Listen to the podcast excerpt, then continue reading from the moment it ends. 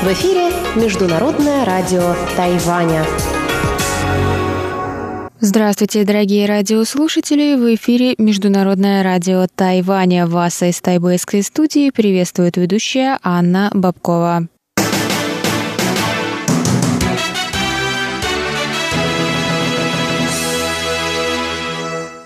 Мы начинаем нашу ежедневную программу передач с выпуска новостей за четверг, 11 апреля, а затем вы услышите наши тематические передачи. В передаче «Радио путешествие по Тайваню» Чечена Кулар расскажет вам о концерте, который прошел перед президентским дворцом Затем в передаче «Тайвань и тайваньцы» вы узнаете о том, что такое тайваньские праймерис от ведущей Марии Ли.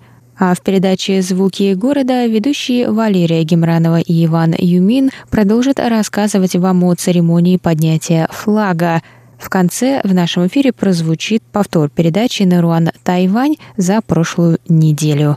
Напоминаю вам, что если вы присоединились к нам на частоте 5900 кГц, то вещание для вас продлится полчаса. Оставшиеся передачи вы сможете послушать на нашем сайте в любое время – а на частоте 9590 кГц наше вещание продлится один час. Что ж, дорогие друзья, мы переходим к выпуску новостей сегодняшнего дня.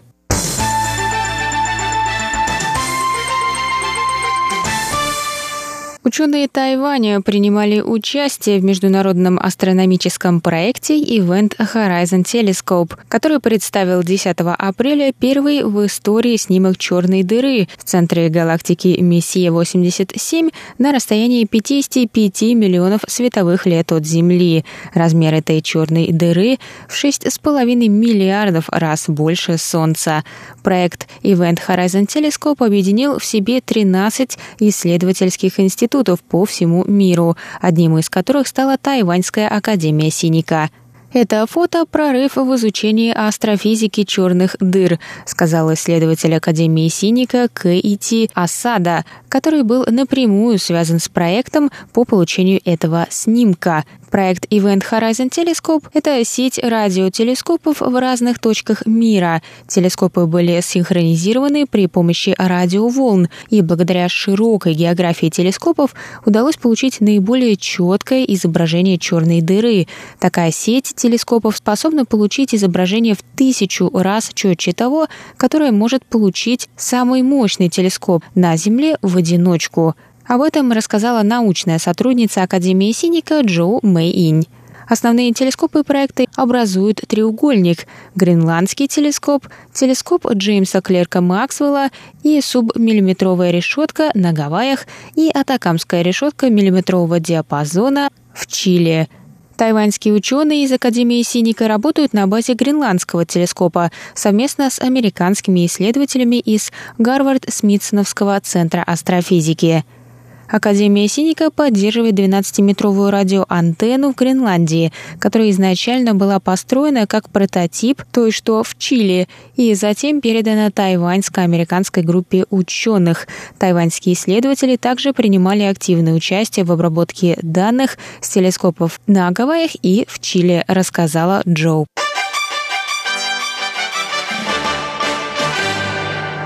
Бывший спикер Палаты представителей США Пол Райан возглавит делегацию из США, которая прибудет на Тайвань, чтобы посетить серию мероприятий, приуроченных 40-летию закона об отношениях с Тайванем. Тайваньский МИД положительно отреагировал на назначение.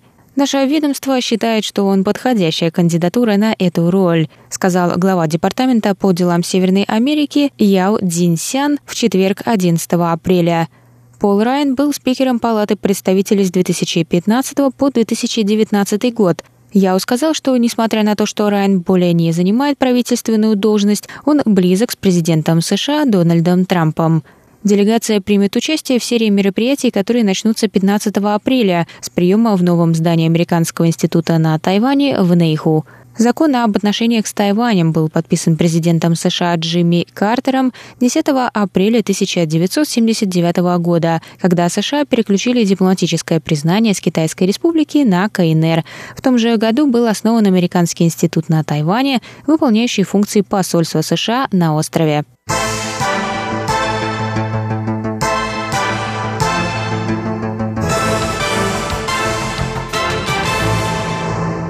Тайбэйский офис Фейсбука переехал на новое место в недавно построенном небоскребе Наньша в районе Синьи. Площадь нового офиса компании составила более 2600 квадратных метров. Тайбэйский Фейсбук отметил новоселье в четверг, 11 апреля. На праздничном мероприятии присутствовал вице-президент Фейсбука по Азиатско-Тихоокеанскому региону Дэн Нири. В своей речи на мероприятии Нири отметил важность Тайваня для Фейсбука в регионе. Он добавил, что переезд в новый офис показывает веру Фейсбука будущее развитие своего рынка на Тайване. Дизайн интерьера нового офиса отражает идентичность компании и элементы тайваньской культуры. Отделка потолка главного офиса специально была оставлена незаконченной, чтобы напоминать сотрудникам о том, что всегда есть место для дальнейшего совершенствования – в других помещениях можно увидеть картины местных художников и изображения местных деликатесов, таких как молочный чай с жемчужинами. Офис также оснащен комнатами отдыха с массажным креслом и беговой дорожкой с окнами на панораму города. Представители компании также выразили надежду, что они смогут привлечь больше талантливых кадров к работе в Фейсбуке.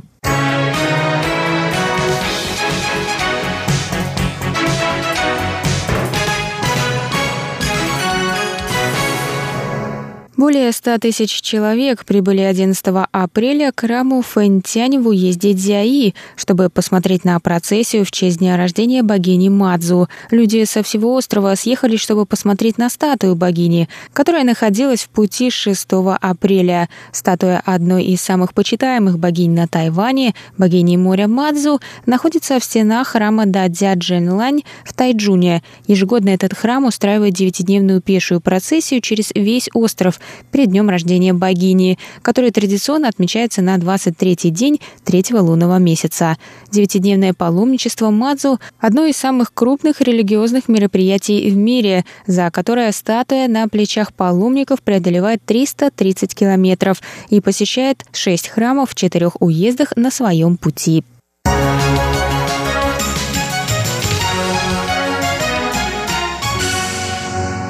На этом все, дорогие друзья. Мы завершаем наш выпуск новостей за четверг, 11 апреля на волнах МРТ. Для вас его провела и подготовила ведущая русской службы Анна Бабкова. Оставайтесь на наших волнах. Далее в эфире тематические передачи четверга.